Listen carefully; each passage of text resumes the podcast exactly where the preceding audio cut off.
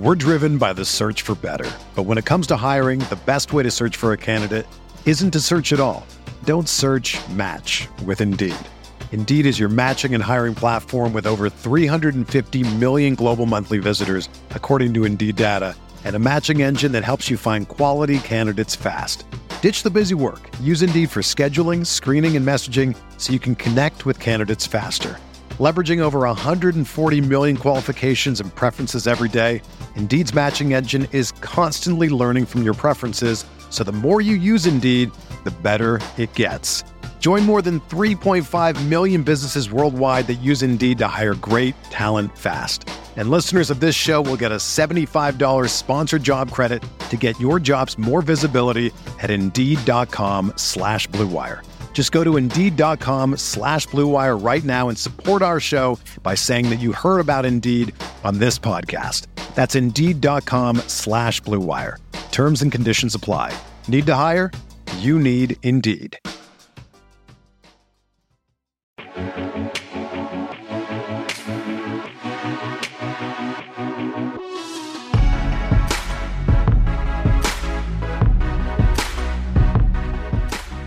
Okay, we are live. Welcome to the RG DFS Tournament Takes podcast. My name is Chris Kirkwood, screen name Kirk Bees, your host, here with my co-host, the one, the only, the man who's built $2,500 from $0. That's right, he turned $0 into $2,500 as of today on Yahoo.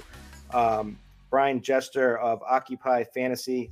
He has got much better accolades than that, but this show is presented by Yahoo, so I thought I'd lead off with that. But anyway, we're here to talk week 17. COVID is everywhere. Content is getting tough to do, but we're going to try to break this slate down. How you doing, Brian? Chris, what's up, man? Yeah, 0 to 2,500. Didn't reach the goal of 10K, but still pretty proud of that accomplishment. And as we, each week passes as we do this show, you and I are like, well, we got some news, but we know it's going to change by tomorrow. So we'll do our best we can to get some information out here on Fridays. Yep, it's COVID. Once again, this show is presented by Yahoo. Yahoo is the place to play. I've been playing there forever. I say this every week. I had moved a couple of years ago. I moved the majority of my action over there because of the lower rake. Because of a lot of people don't. It's kind of the last site that a lot of people focus on, so you can get an edge that way. They're also, giving out overlay left and right, so there's definitely an edge there. For that, I just think that if you're new to DFS or you've been struggling on some other sites or whatever, try and that's what everyone always says. Try a new site, right? Like you're struggling on DK for a while, you go over to FanDuel, and all of a sudden you start winning instantly. It's like the medicine. Yep. Same thing with like Yahoo. So sometimes it helps to get your feedback on a different site, but I love it personally. The action's been hot and heavy this season over there. Everybody's been moving over. That's probably because they got the $1 million baller, the $20 entry with 200K overlay every week. I always have to just look to see, are they really doing it again? But yes, they're doing it with a negative 25% management fee. They also have a no man 100K Happy New Year tournament this week, $10, no management fee there. So that's no rake. So that they're making nothing off of that tournament. So, you get the most bang for your buck over there. So definitely start playing. They also have the single game contests on, well, we didn't have a Thursday this week, but whenever they do have the Thursday game, the Sunday night game, and the Monday night game, they've been doing the single games. I like that too. I was a little skeptical. I hadn't played much on that. And I know they kind of, mimic the FanDuel way, and I didn't really pay much of the single games over there, but I really actually enjoyed it this season. They're super fun, dude. They're super fun and lots of strategy involved. Yeah, and I know you guys do a lot of work over at Occupy Fantasy about breaking down the optimal ways to play single game content, and I know you have like a playbook or something, don't you have? Yeah, we have a guide. We guide with all the lineup rules and historical results that you need to get to showdown. And again, we didn't do it for Yahoo, but a lot of the same concepts, like you said, from FanDuel apply there. So exactly, it's the exact same. It's just kickers versus defense is different, but same. Everything else is the same. Anyway, so yeah, definitely. Jump on over now. The NBA has been going great over there too. The action's been getting a lot bigger just across all sports. But we how you been handling the COVID stuff in NBA? I've kind of given up. I played. I did well. I haven't played in like 2 or 3 days. I just needed a break mentally. I did well in my last slate, and I was like, each day I've just been finding excuses to not play because, you know, plus it's the holidays and family around and whatnot and things to do. And my girl's off work. We just added the player ID to Mario Chalmers for our model this morning. And I said, that's probably the line where you need to stop when Mario Chalmers getting added into the player pool. You know what I would love to see? Udonis Haslem chalk night. Like, imagine if that ever happened. Please. Yeah. I'm waiting for Jared Sullinger to get a 10-day contract. He was my favorite Celtics player. He was a little overweight. Do you remember him? He had skills, but he was overweight always. I would love to see what shape he is in currently. I mean, he's like one call away from getting a contract. I keep waiting for like that 10-day news so I can see Sully back in action. All right. Onto the slate, week 17, 14 games, playoff implications all around, COVID news all around, injuries as people are breaking down like they always do towards the end of the season. We just got big news today that Antonio Gibson is going to be out. Was that was COVID?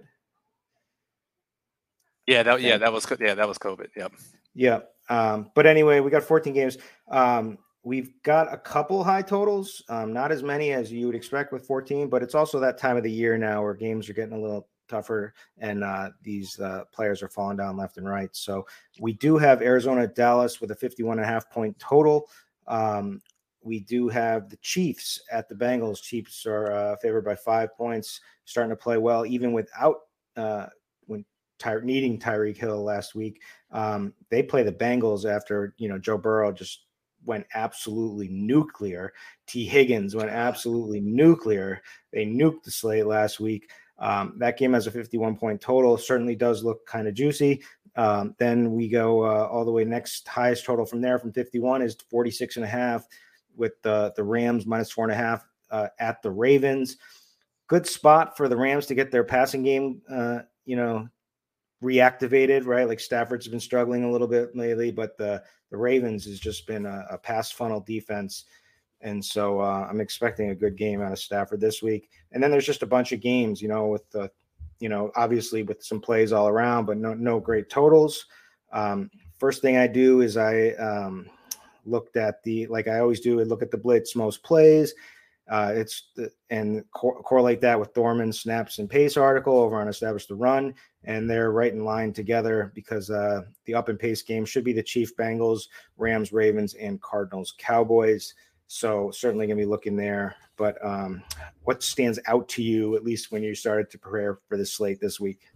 Yeah, the first thing that came to mind is we have 14 games on the slate, which is the largest number we've had since, you know, week one, basically. And it always makes it interesting to me because normally we have a 14 or 15 game slate in week 17. Now we get week 17, week 18 with similar size slates. And with more options, that technically gives us more players to hit the optimal lineup, maybe less chances for stacks to get there. And historically, personally, my results have always been pretty poor in weeks 1-3 and week 17 when there are no buys and there are more games on the slate. But it's just an interesting puzzle to think about when there's so many more options to choose from. Yeah, and I think correlation becomes more key. It's been correlation. There's been a lot of talk about correlation this year. It's like skinny single stacks have become the new multi stacks, you know, because people are playing them less or even not stacking at all. And I know that we were looking at the baller results in the beginning, and it was like some of those winning lineups were. They just looked like a season-long fantasy team, right? Like there was no correlation whatsoever. So it's interesting. I think this week correlation is going to be key, you know, with just so many games, it's, you're going to want to be on the one that does pop off, but, yeah, it is interesting from a strategical perspective. But let's start at the quarterback position. Like we always do, we're going to talk about the top value plays and, the main lineup plays, that we're looking at. We're going to do it from each position by position. And then we're going to give you some stack ideas. So starting off at the quarterback position for the top values, we do at least have it, you know, and this, he's going to be extremely chalky. He's probably going to be the chalkiest quarterback on the slate, which looks like the screaming number one value is it looks like Trey Lance is going to get the start this week. Jimmy G's got a busted finger or something, right? What is it exactly? Torn thumb ligament sprain. Doesn't sound good. Yeah, whatever. Jimmy G's not very good anyway. But Trey Lance brings some rushing upside to the table. Certainly, a little rough around the edges.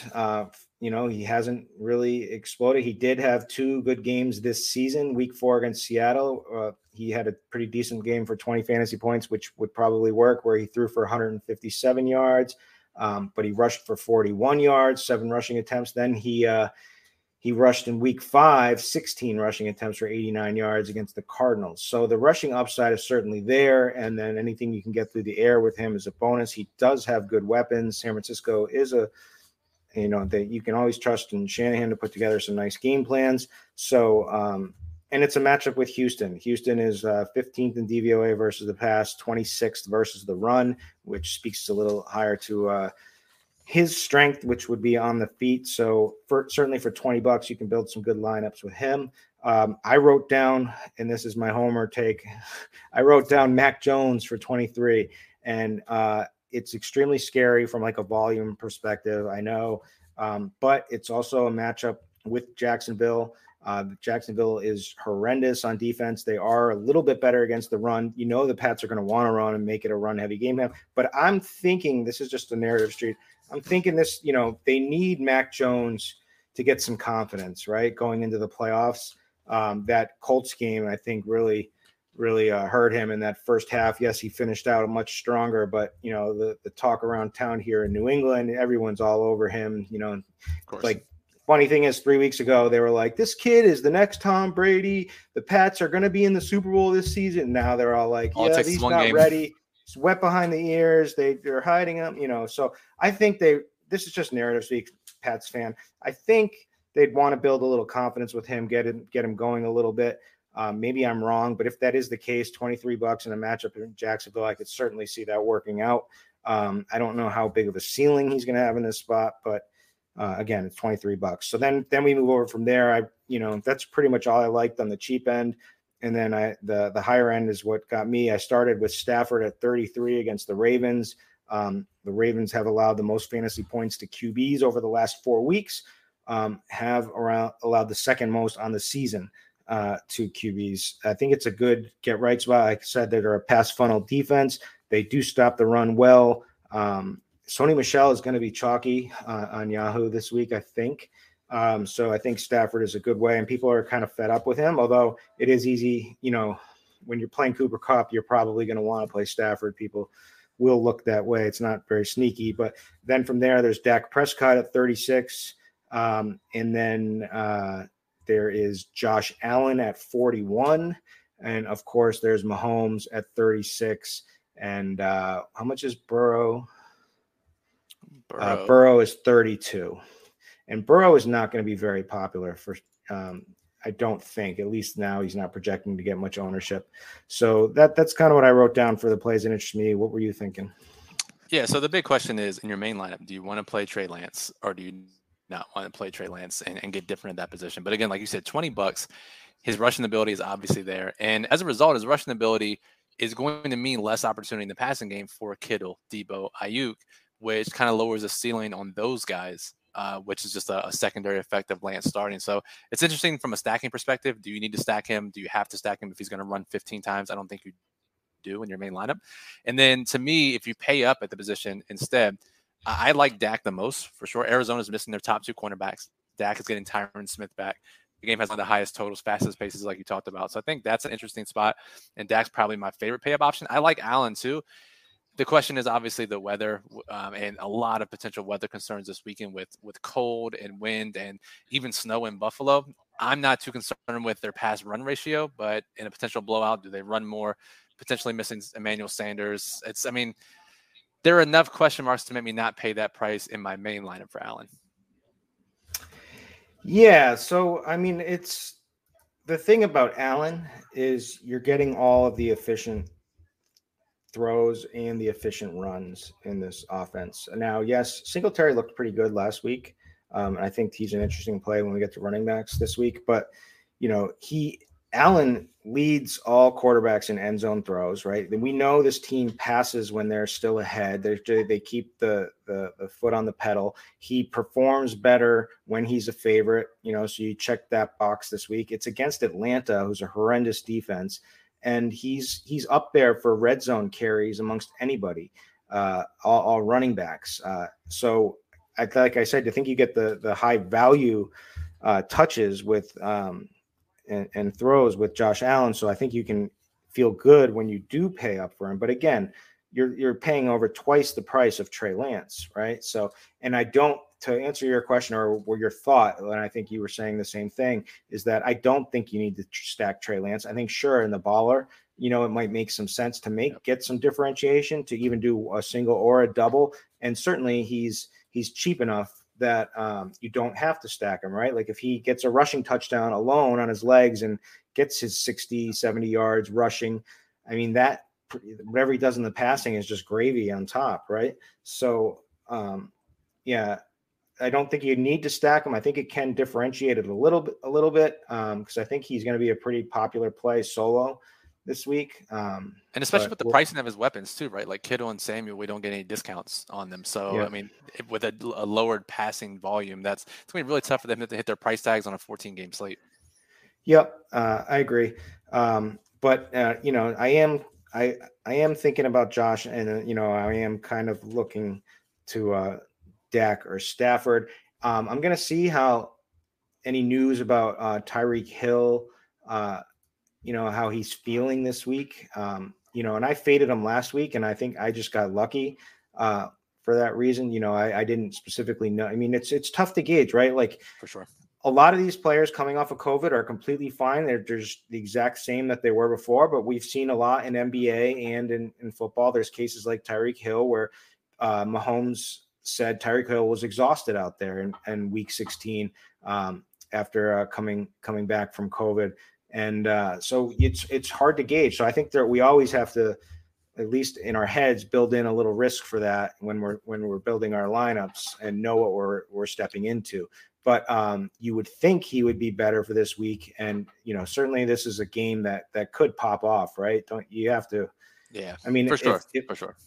And, you know, Mixon could, you know, the KC defense has been pretty good. They've been easier to run on. You'd think Mixon should be able to have some success, but you know, the way that any team that has like three really strong passing game weapons is just such a great situation for a quarterback. And like, this should be the nut kind of game for that, because, you know, you got to keep up with Mahomes and his passing game prowess. So certainly though both of those guys are in play for me. And, you know, Dak with the highest total game in Arizona, just looking, you know, they're just on the downs. I mean, they started off so good this season and I bet on them big heavily last week. So a little sour on the Arizona. Yeah. I'm really soured and I'm still feeling it, as you can tell. I will say though, I actually like Kyler a lot this week because like you said, they've been doing poorly recently. This is a high total game, high pace game, and he's getting Rodney Hudson back, his center, who he's missed the last couple of weeks. And that's kind of coincided with the absence of DeAndre Hopkins. And a lot of the people that I respect think that the Rodney Hudson return will be a lot bigger impact than it would if Hopkins was returning. So I'm willing to take a bet on that at much lower ownership in a high total game in say the baller. Yeah. And I do really think that this Chiefs Cincy game, with the fact that it's in Cincy, with Cincy coming off of that big week. And usually I like to like fade situations like this when after you get a huge week from Burrow and everything, my normal feeling is like, I think they're going to be overvalued by a lot of people from just 1 week sample from the week before.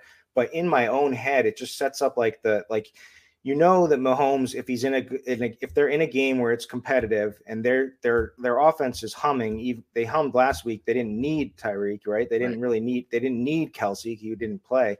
And, you know, their offense is now finally putting strong week after strong week. I mean, they've been phenomenal. They 22-9 win against Denver week 13, then followed that up with a 48-9 win against the Raiders, then a shootout game win 34-28 against the Chargers. And then they just smoked Pitt 36-10, which was over by halftime, even before that. So their offense is humming and, I think that Cincy is the team that could put up a lot of points with them, you know, with their offense, with their three really talented receiving weapons. So I'm probably going to, right now, I'm kind of leaning towards getting involved in that game in particular.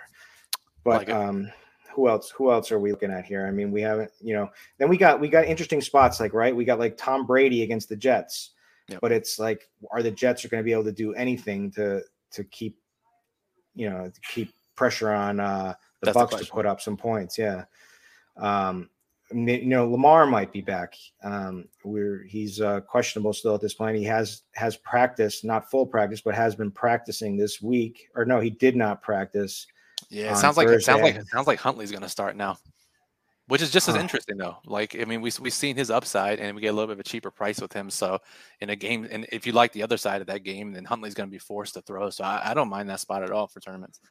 Yeah, I liked Huntley last week. Yeah, I just watched a video from Harbaugh saying that I think Lamar has a chance to play on Sunday. We'll have to see. So, he's saying, yes, he has a chance, but he's kind of like saying he's probably not going to play by saying that, right? Yeah, right. So. Like every other situation, we'll have to watch through tomorrow to see see what information we get. I did write down Taysom too, right? $29.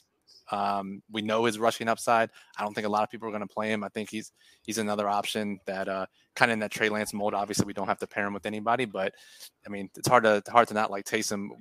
We forgot about him after he's been out for a week, and we saw Ian Book on national television, but now we get Taysom. Horrendous. Ian Book was horrendous. Yeah. So I'm on board there with Taysom, and I think he is as of right now being overlooked and will be overlooked. It's you can't play Hurts at 40. I don't think. I mean, you could for GPPs. He's got the rushing upside, but you know he's just struggled in the last week to even. You know, he got I played him last week, and I was lucky to get like over 16 points because he got a couple of touchdowns late. But like his first half was just atrocious. You know, he just did nothing, and they were just running the ball, and he wasn't running. They just didn't use him much to run at all. So that just, you know, he's always like a scary roster. He looks good on paper, but, you know, like if he was like $35 this week, he would be the massive chalk, but he's 40. But then you go into halftime and he has no touchdowns and they're up 14-0 and you're like, well, I don't know if I'm going to get 10 points from him this week. Exactly. I'm trying to see if there's any other names here. I agree with you on Mac Jones, by the way. I haven't written down. That's good. Good to hear. All right, let's move it on over to wide receiver. We certainly, we don't have many. We have some value plays, but they're nothing to feel great about, right? Yep. So when the first thing I did, like from a value perspective, so I'm looking for someone like below like the $17 range, whatever. When I'm talking about top values, because usually you get like a kind of stacked 18 to 24 range on Yahoo. Those are kind of the main plays usually. So. As we've discussed all season, but Christian Kirk is $16 against Dallas. That's just, he is the number one guy right now.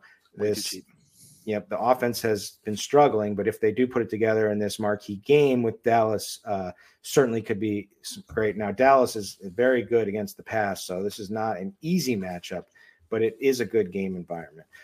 Then I wrote down Russell Gage for 13, and that's just like, all right, I'm already reaching here at this point, right? Like, he's cheap for his target share, but then you look at their team totals like 12 points. It's like, am I really going to play this guy?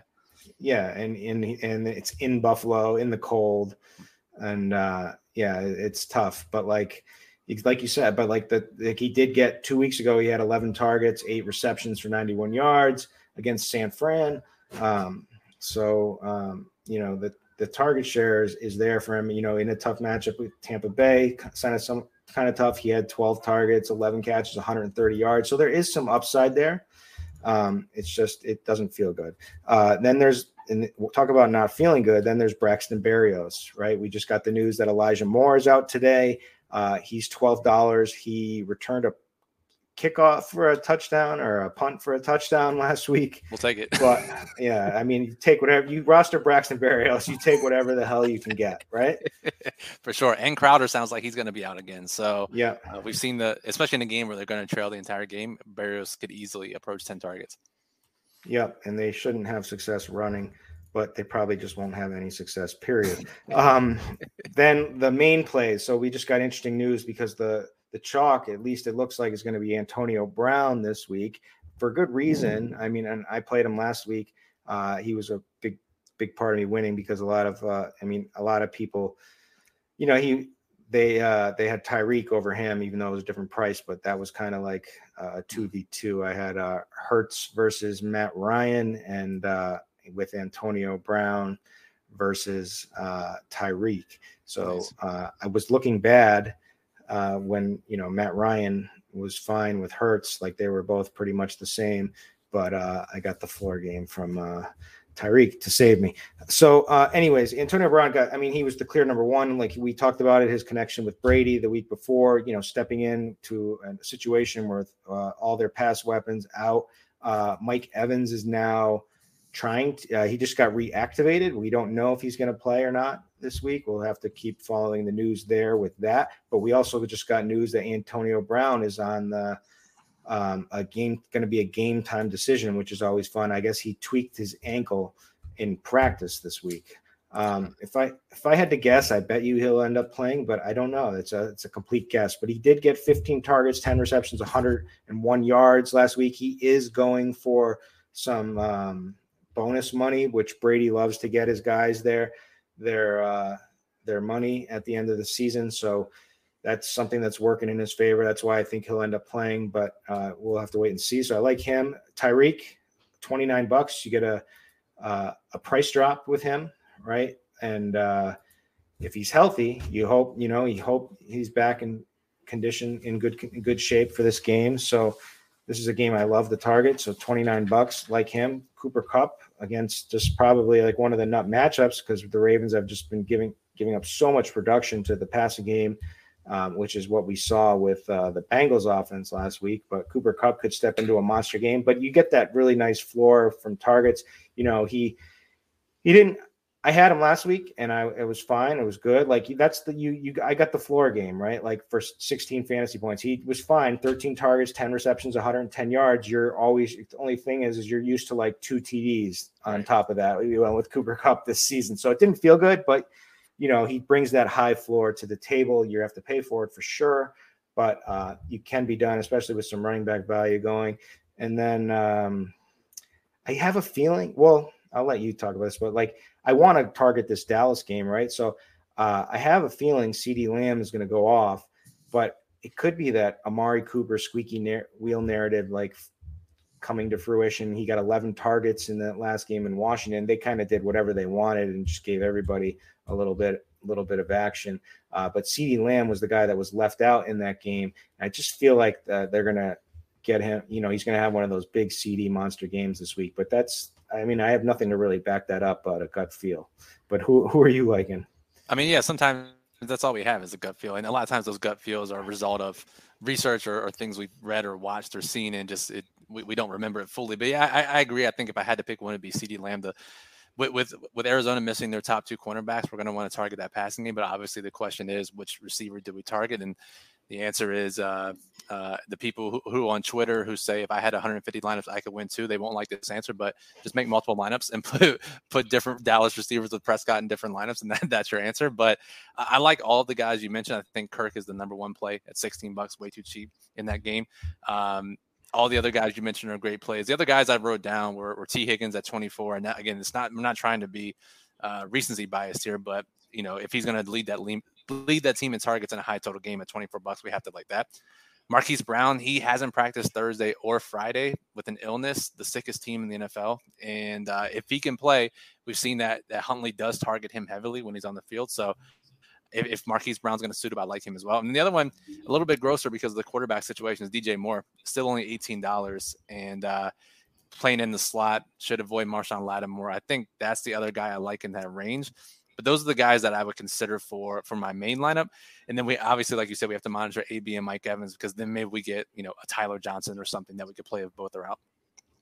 Yeah, Higgins is interesting to me because it's like, we were getting him at $17 and he was like a bargain each week. And like, right.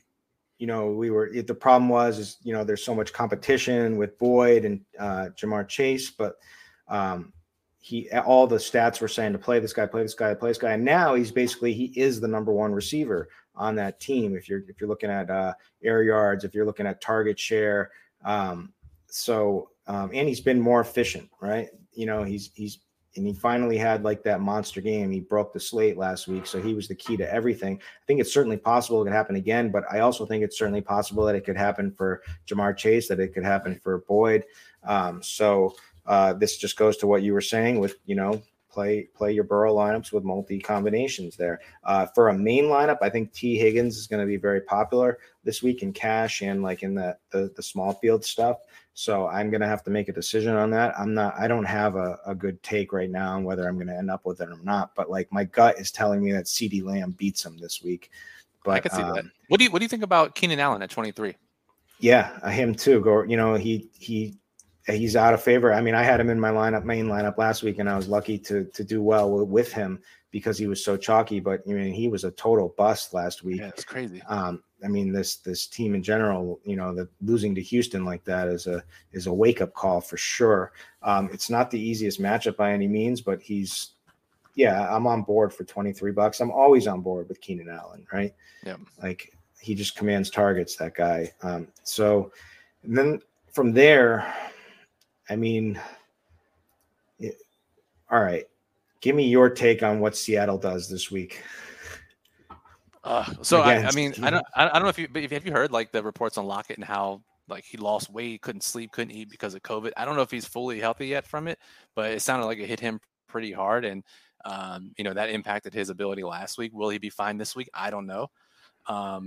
DK Metcalf, I thought we were off to a DK Metcalf game last week after the long touchdown. Then he had like one more catch the rest of the way. So I don't know. I'm going to continue to play Metcalf over Lockett, especially with the COVID news. But honestly, the best receiver in that game might be on the other side. And Amon-Ra St. Brown, who's just dominated targets the last month or so. Well, I think he makes for an easy bring back, right? You know, I've been preaching these rush stacks every week. And the reason I'm going to throw last week away is that game was gross weather, right? It was snowing. You know, it was just a weird game. So I think I'm going to go back to Russ this week. I'm going to have to take a leap of faith with Lockett, but Metcalf is so cheap. And the bring back with Amon St. Brown, that's, did I say it right? Is that? I think you might have forgotten a syllable in there somewhere. Yeah, there. That's what I think. Amon-Ra St. Brown. There you go. Right there, it is. Yeah. Anyway, the guy's ridiculous. I mean, it just look at the last 4 weeks: 12 targets, 11 targets. He's catching. These are all catches he's making. Now the problem is who's going to be playing quarterback because Goff is out again. So yeah, it sounds like Boyle once again. Yeah, but you know he was fine last week, so I think he makes her an easy bring back in that game. And I certainly think this Seattle offense, I hope they don't just run, but I think there's a good opportunity here against Detroit. I think this is the time, you know, weather. I'm going to look to weather too. Do we have any, did you look up any weather spots or anything? Dude, there's so much weather everywhere. It is cold, potential rain, wind, potential snow in like 10 to 15 minutes. Yeah. Yep, Detroit at Seattle, chance for rain. So I'm going to keep my eyes glued there on the temperature and whatnot. But, man, I wish it was in the dome because then I'd be all over Russ. Mm-hmm. All right. Any other wide receivers? I think the other ones, three I had listed. Renfrow, obviously, with this target share we have to consider every week now. And then A.J. Brown and Jalen Waddle. I think both are overpriced on Yahoo, but – it's hard to argue both their target share, especially A.J. Brown last week coming off the injury and then just being hammered with targets. I think both those guys in the same game are definitely pivots for the baller. Yeah, I agree with that. I love Waddle looked awesome. He's a beast, dude. The Saints, and you know he did have the matchup over the slot, but like that's going to be the only efficient targets for this with Tua at the quarterback, right? It's going to be tough for like. To get Devontae Parker big games. He is a red zone threat for sure, but I definitely like Waddle. I think I like Miami to win this game in general. So you should probably bet on Tennessee the way this last week has gone for me. Writing that down right now. Yeah, there you go. At least someone can profit off of it. All right. I don't know. Any other guys? I think that's it. We named like 40 receivers. I think we can move on. Yeah, we're good. Let's move it on over to running back. Running back's pretty interesting this week. We've got from the value perspective, we have to make a decision, or we're going to have to make a decision on the Washington situation with Antonio Gibson being ruled out now for COVID, which now, you know, we know that McKissic has already been out too and will be out. They're down to two running backs as far as I can tell. I don't know if they're going to call somebody up if they have that ability or not, but Jarrett Patterson looks like the guy who's going to be at least the between the tackles main running back. He's $12. He looked pretty good against Philly a couple weeks ago, where he got, you know, when he was rushing, I just remember he had 4 rushes, 20 yards. He got a touchdown. He did get 9 rushing attempts against Dallas. That game was a disaster in general, so I don't think you can put much stock in it, but it looks like he's going to be the number one running back. But it's just a question of, will he get any targets or not? Because we've seen no targets really out of him. He did get one in a game against Dallas 3 weeks ago. Jonathan Williams is the guy you were talking about earlier. I don't know much about him, but you know, he did get some more targets in that last game in week 16. So maybe he'll be the third down back. I don't know, but Patterson at $12 will certainly be interesting if he's going to get any kind of volume. They just don't have much options, right? Yeah, I mean, Patterson's the guy, right? Like, so I'm in the DC area, and you know, during training camp on talk radio, right, that's all you heard was Patterson's got to make the team. He's electric, and he did make the team. They haven't used him much outside of injuries, but the question is, you know, this team is in bad shape with injuries and COVID and just everything going on with them. Do they give Patterson the ball? He's a talented guy, and at $12, if he gets, you know, 60% plus of the work, he should be able to hit value. But I'm going to be monitoring beat reports throughout the weekend to see if they can decipher what kind of split, if any, this is going to be. And then it depends on like how your overall lineup builds are looking. So, because certainly, like, how big of a difference is $12 to $18, right? Because like you look, then we got plays like Josh Jacobs, who at least we know is a good talent and, you know, is going to get a ton of touches, right? Like, so last week against Denver, he had 27 rushing attempts for 130 yards rushing. Now he didn't get any touchdowns, where usually it's opposite, where he's the guy who finds the end zone and doesn't really have much rushing yardage. But if we get that game out of him where everything's popping, where he gets the 130 yards and he actually hits the end zone, then he's going to be a steal. But, you know, it isn't the easiest matchup, especially from the run. Indianapolis is really good at stopping the run. But they would be better served if they can start getting him more targets in the passing game. It's just, I don't know why they don't usually. They did get him against Washington back in week 13. He did have 9 targets, 9 receptions. I think you know, he's certainly a guy that could excel if you get him out in space. I don't know why teams just don't run screens enough, in my opinion. Personally. That's why I was on Monday night. I was so confused, right? You have Alvin Kamara in the backfield, and they ran 0 screens. It was so, and I was preaching that all game. I was arguing that in Discord with people. I was like, just set a screen for him. That's all you literally have to do.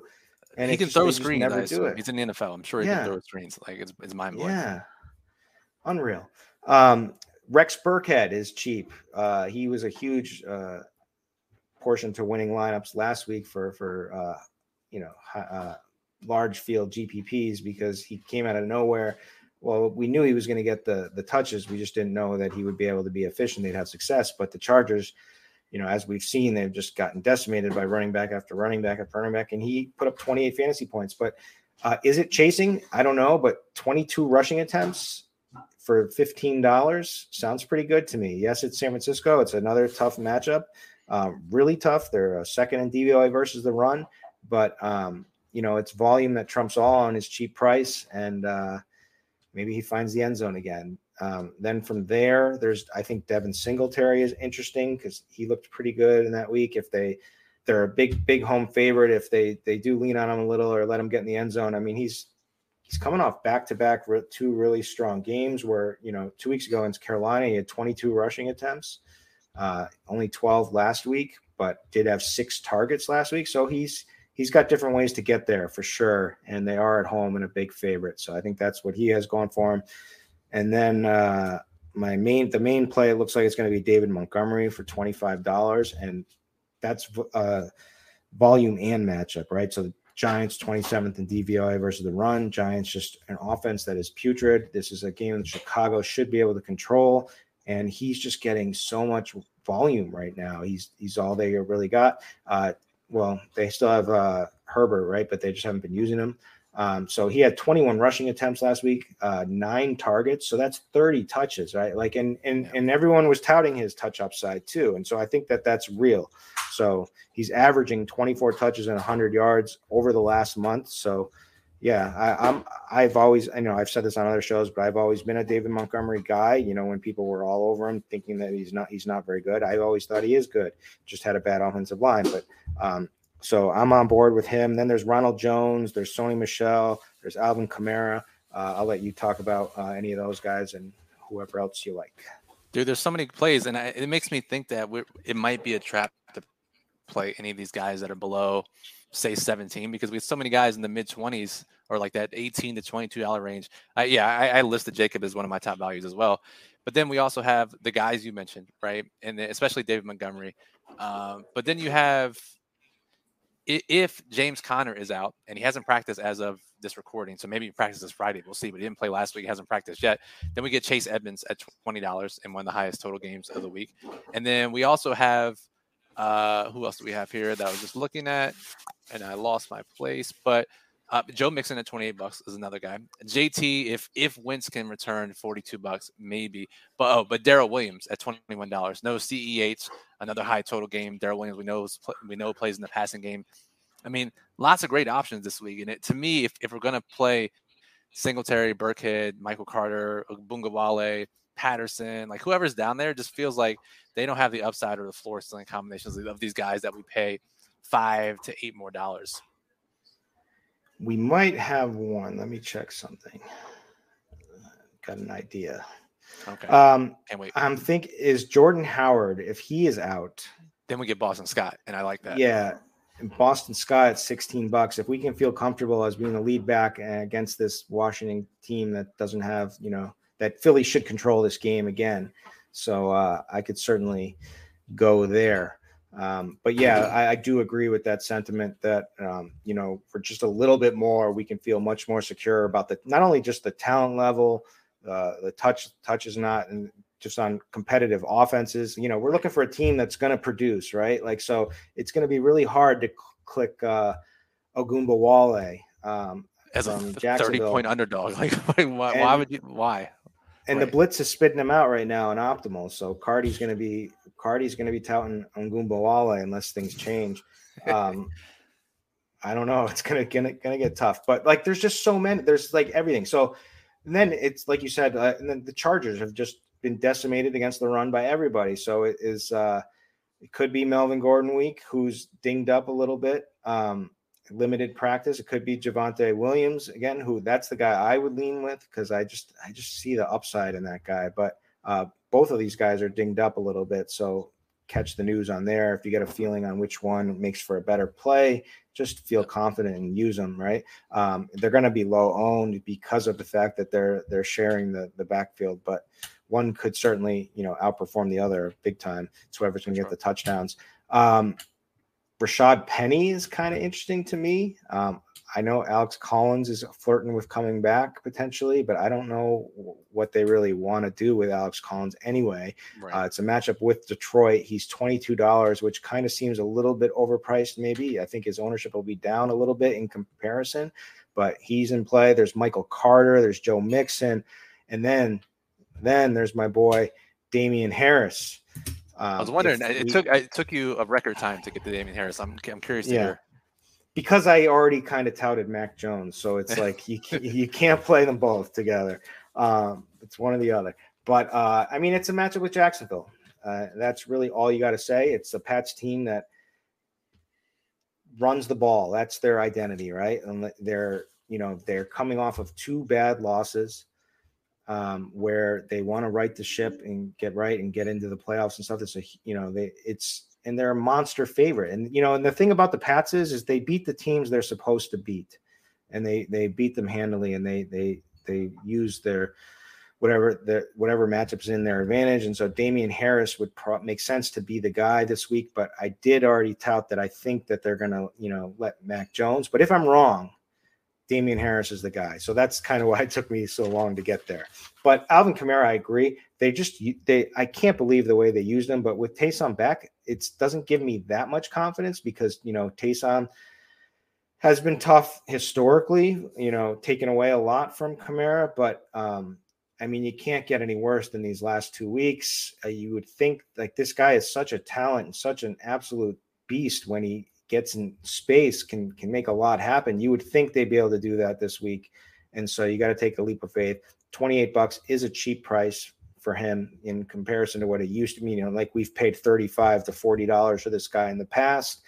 Yes, the Saints offense hasn't been clicking, but they're going to be healthier this week. So I'm on board there. What are your thoughts with Ronald Jones again? Head chopper versus the Jets. Well, so what scares me is, right, they'll do anything in their power not to give Ronald Jones the ball. And like all Bruce Arians could talk about with this week was how Keyshawn Vaughn's a 3-down guy in this league, and like he looks great. So like this could be more of a split than we want it to be.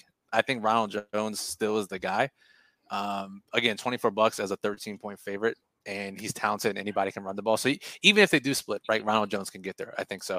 But I will say, I think the best tournament play on the board, we actually haven't mentioned his name yet, is DeAndre Swift. He's coming back. Dan Campbell has been nothing but honest the entire year in his pressers. And he said that we're not going to shut him down. We'll shut him down after the season. And he's a young guy who needs to continue to grow. We're going to cut him loose on Sunday. Yeah, so cut him loose. For a guy whose ceiling we've seen at $28, I'm willing to take that at much lower ownership. Yeah, for sure. And he'll probably get steamed up here, but he's 28. The $28 is what's going to keep everybody off on Yahoo. Right.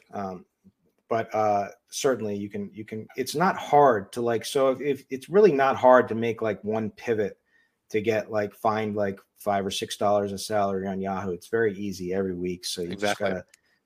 I guess to close it out, like who do you think is going to be the most popular as of right now? Obviously, this can change, but like who do you think are the three most popular running backs? And then whoever. I think it's David Montgomery. Mm-hmm. I think Montgomery, and that's I think that's very good chalk. Then I think it's probably going to be some combination of Jacobs, Sony Michel, Ronald Jones, Kamara. That's kind of like they're all kind of close, I think. Now the play I want to fade is Sony Michel, but because you're going to play passing game, or you're playing them for a passing attack. Yeah, that makes sense. Exactly. And $26 just feels a little tough in a game where I expect them to pass a lot. But Henderson is still healthy. He's out. Henderson's out. He's out. He's gone. So it's just the Sony Michel show. What happened to Henderson? What did I miss? He busted his knee up last week on a carry. All right. Oh, I should have known that. So Sony Michel. Yeah, that's why. I can't believe you didn't know one thing about one of the 300 players on the slate, Chris. I can't believe it. I mean, I just lost. You know what it is? It's the combination of, oh no. I just saw the worst news ever. What's that? Clippers coach Ty Lue has entered the health and safety protocols. Oh, no. He literally stood. I went to the Celtics game the other day with courtside tickets with a friend who got them for me, and sat. He literally stood in front of me the entire game, and we talked and laughed, and he was loving me because Bledsoe made this like shot, this move, and I said, that reminds me of a young Ty Lue right there, and he turned around and that started us off.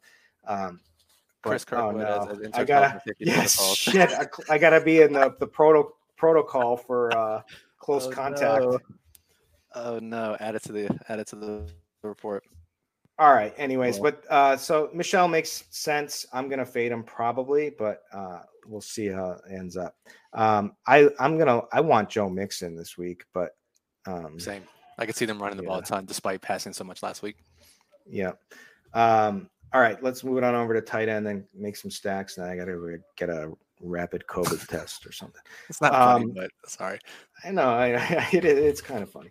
All right. So this week, Gronk is shooting up more and more with Antonio Brown potentially being hurt or limited. He's going to be popular against the Jets. Gronk has always smashed against the Jets. Anyways, there's Zach Ertz. There's Kyle Pitts. There's Dalton Schultz. The the cheap, there's Cole Kmet always for cheap that we can use. So I guess the cheapest play that looks good is Dalton Schultz in a game with the Cardinals, right? Like $14, that feels pretty good. Ertz on the other side of that game, he's seeing monster targets now for back-to-back weeks. So that feels pretty good. And then there's Gronk kind of at the high end, who's coming off of three horrible games. But that's more interesting. That seems like the fade to me, honestly, but get your thoughts on that. Yeah, I think Schultz is $14 is probably the best value play for sure. I have Pitts listed too, but again, if we're not really high on this Atlanta offense in the snow with a 14-point team total, then I don't know how much we really want to play Pitts either. But I think Ertz is probably the best overall play at the position, given the target volume, the game environment, his usage without Hopkins on the field. I think Ertz is probably, and again, $17, not too expensive. Probably one of the best plays because all the top tier guys have warts, right? Kelsey coming off COVID, Mark Andrews, most expensive now and playing with a backup quarterback. Gronk, you mentioned, Kittle playing with a run heavy quarterback potentially. So lots of warts for the top tier guys. So maybe Ertz or someone else in that $17 to $20 range is the way to go for your main lineup. Yeah. And man, it's just crazy. So then the super high end, there are plays.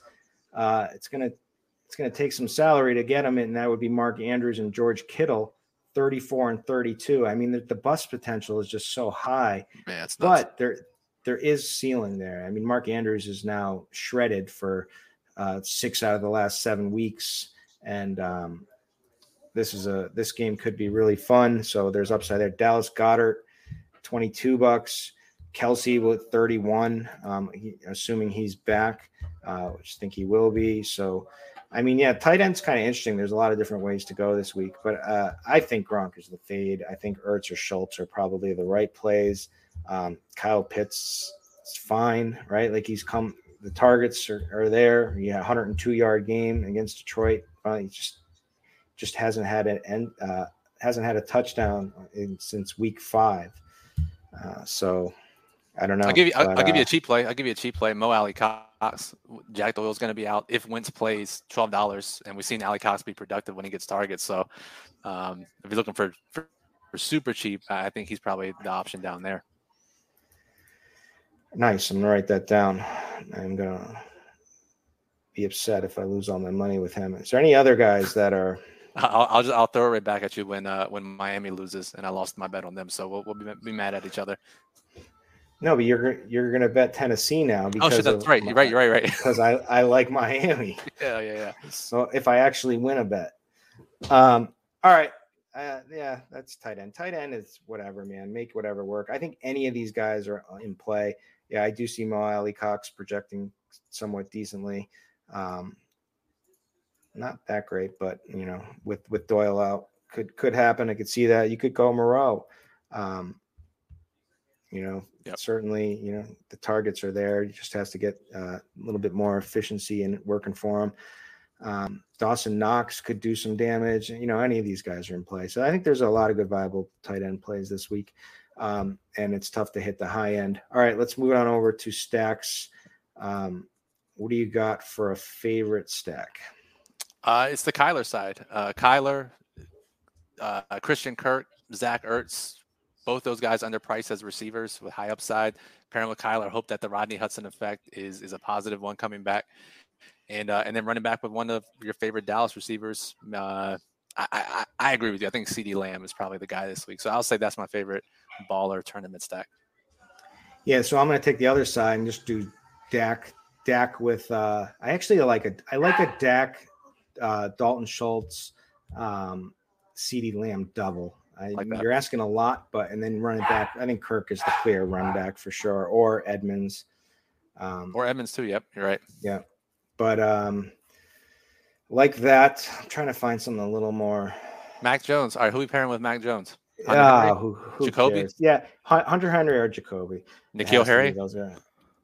That's interesting because he's catching a lot of flack here, and Mac's been talking about him, saying he's got the utmost confidence in him and whatnot. So he played like 90-something% of the snaps last week too. So Aguilar's going to be out again. So literally no one will play him. But I think I'm just going to go to Matt Stafford and Cooper Kupp and call it a day, and bring it back with Marquise if he's back in good game shape, and especially if Lamar's back, that should help him a lot if he plays. But I think Marquise can get there either way, so that would be the other stack. And then for like a gross stack, I'm trying to see. I guess Mac Jones is the gross stack. That definitely qualifies as gross sure. So we're good to go. So all right, let's have a good week. Let's crush. I'm going to follow up my strong week last week with one more good week.